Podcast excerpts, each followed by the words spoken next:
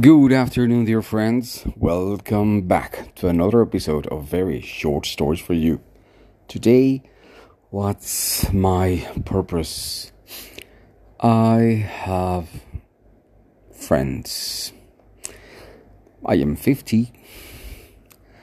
My friends, some of them are 60, some of them are about to be 50 the point is that most of my friends are in the same problem.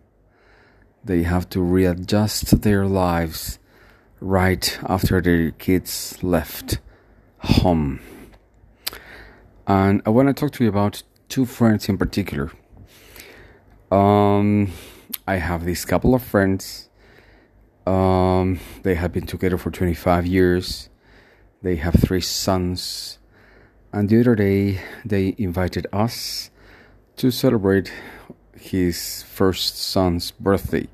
He was turning 21. And of course, he was very spoiled because he was the first one. And I understand he was the first one in the entire family. So everybody spoiled him. And of course, today he's a spoiled brat, 21 year old. And so we were about 20 people in a pizza place, very fancy pizza place. And uh, I don't know, but there was a second where everybody shut up, and the father told him, uh, yeah, I mean, I am sure. I mean, right now, right now, in this moment, you're fighting with your with your brothers like when you were kids. You know, these mean, petty little fights but I am sure that one day in the future, you're gonna forget all about this and you're gonna have a beautiful, close relationship with your brothers. And he said, You know what? When I am older, you're right. I'm gonna forget absolutely all about it. And the only thing I really remember from all this time is my dog. And we all thought that was so rude, so so rude, especially because the father was about to pay two hundred dollars, two hundred dollar bill, in a very expensive pizza place for this brat, who didn't even consider he wasn't paying a dime for his dinner. To tell his parents that he was going to forget all about them in the near future. And of course, when we resumed the conversation, the father said, "Ah, this brat. Well, nothing. There's nothing to it. I, I gotta concentrate in my work." And of course, father and mother, they both have very um, high-paying jobs. Mom has a shipping company that is the national manager of some marketing thing so their lives are busy and complicated and fulfilling. so they are taking it in a different way. They, they know they have brats, but I don't know. They know that for them life continues. On the other hand, I have this older couple of friends.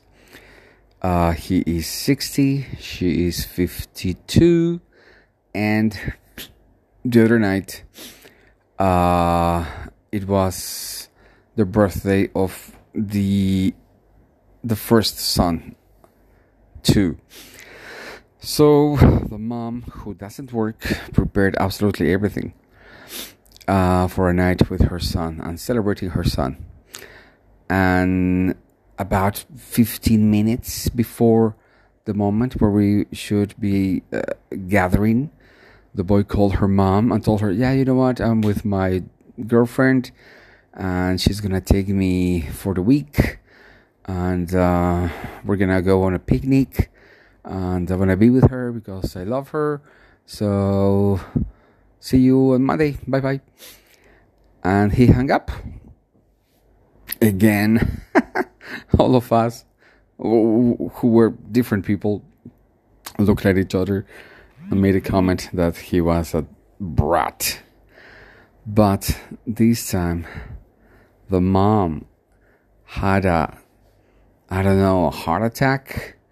She was devastated. She was feeling so, so, so bad. Actually, right after that, a week after she spent crying and, uh, well, now I, I, I learned that she was really, really down. She started drinking in a week. She, she was depressed. She had panic attacks. Uh, two weeks after the incident, she started going to the psychiatrist, and the psychiatrist gave her some medication. But also, the psychiatrist told her you have to get your life in order because otherwise, you're gonna get your life under medication. And if you ever want to overpass these, you need to actually get your life straight. and uh, so both parents, both parents have the exact same problem. They dedicated their lives to their kids, and that was their purpose. And whenever I remember many years ago, whenever I asked them, well, "What's your purpose?" And the reason I ask them is because this is exactly what I ask my students every time we start a new semester. What's your purpose? And I would ask all my friends, "What's your purpose?" Just to make a comparison between my friends and my students. And usually my friends had it very easy, and all of them asked, oh, of course, to, to raise my children. My children are my life. But what happens suddenly when your children are no longer your life and they have a life of their own and they decided to leave the nest? What are you going to do then? And that's what happened with these two couples. Now, what I see is that the couple where mother and father worked, they really didn't have any problem. I mean, actually, I'm sure it hurt, especially to hear their son say those things in front of all their friends. But the other couple, where the, the lady, the mom, doesn't work, she was just crushed because that was the only reason she she did everything for 25 21 years and it hit her so hard that she had to go all the way to the psychiatrist and start some medication program. So even though many people say it, uh, don't live for your children, don't do that. Of course, it's easier to do it because we fell so much in love with our children that uh, we think that's that's what's feeding us, what's giving us air, what what is giving us a life. But one day, very soon, sooner than you think, they will just not want to be with you anymore. And you're going to have to look at the mirror and say, What is my purpose? And uh, I don't know how both experiences happened in the same week. Um, it, it was very interesting to, to see that. And uh, I think it's a very important point, and I don't think many people speak about it. So, what about you? Do you have a purpose in life different from your children? Or are you living your life in function of your children? on the day they decide to leave your side, you will be with you will be left with nothing. And with a big hole that can drive you to to different things. I would love to know your answer. Thank you very much. This was very short stories for you.